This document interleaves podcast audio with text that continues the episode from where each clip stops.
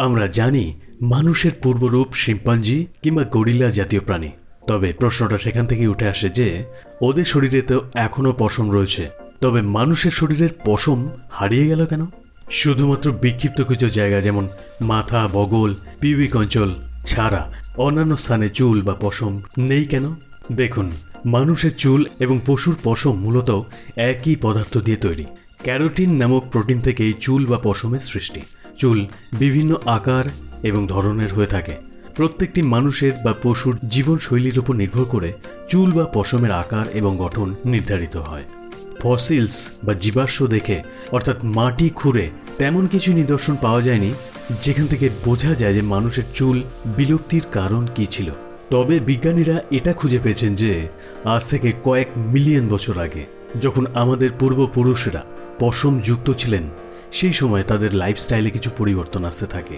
তারা জঙ্গল ছেড়ে বাইরে বেরিয়ে আসার চেষ্টা করেন এবং নতুন কিছু জীবন ধারণের উপায় খুঁজে নেওয়ার চেষ্টা করেন। তাই তারা শিকার করা, মাছ ধরা পশুপালন ইত্যাদিতে ধীরে ধীরে মনোনিবেশ করতে থাকেন। তাই অতিরিক্ত পরিশ্রমের ফলে তাদের শরীরকে ঠান্ডা রাখার জন্য বেশি করে ঘামের প্রয়োজন হতো। আর এই ঘাম শরীর থেকে বেরোনোর জন্য অন্তরায় ছিল পশম। অবশেষে মানুষের শরীরে প্রচুর পরিমাণে ঘর্ম গ্রন্থির সৃষ্টি হলো। আর সেই ঘাম বাষ্প হয়ে শরীরের তাপ কমাতে সহায়তা করত। তাই মানুষের জীবনশৈলীর উপর নির্ভর করে পশম মুক্ত হতে থাকে শরীর ধীরে ধীরে। মনে রাখবেন, শিম্পাঞ্জির থেকে দশ গুণ বেশি ঘর্মগ্রন্থি রয়েছে মানুষের।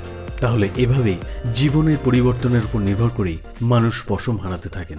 তবে এবার স্বাভাবিকভাবে প্রশ্ন আসে, শরীর থেকে বেশিরভাগ পশম বা চুল চলে যাওয়ার পরও কেন? বিক্ষিপ্ত কিছু অংশে এর প্রাধান্য রয়েছে, যেমন আমাদের মাথা, বগল পিউবিক অঞ্চল ইত্যাদি।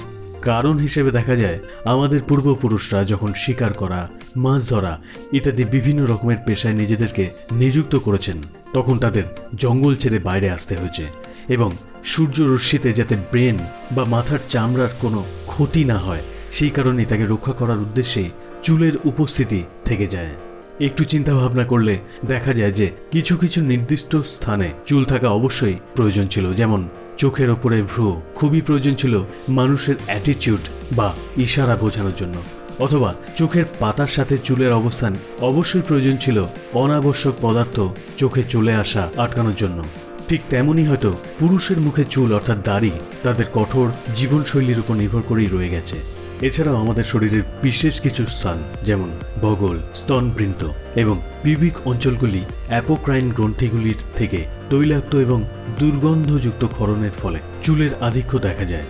তবে যতই মানুষকে হেয়ারলেস অর্থাৎ পশমহীন লাগুক না কেন, গভীরভাবে দেখতে গেলে এখনও মানুষের শরীরে যথেষ্ট চুল বা পশমের বিচরণ রয়েছে। তবে সেটা হয়তো দূর থেকে শনাক্ত করা সম্ভব নয়।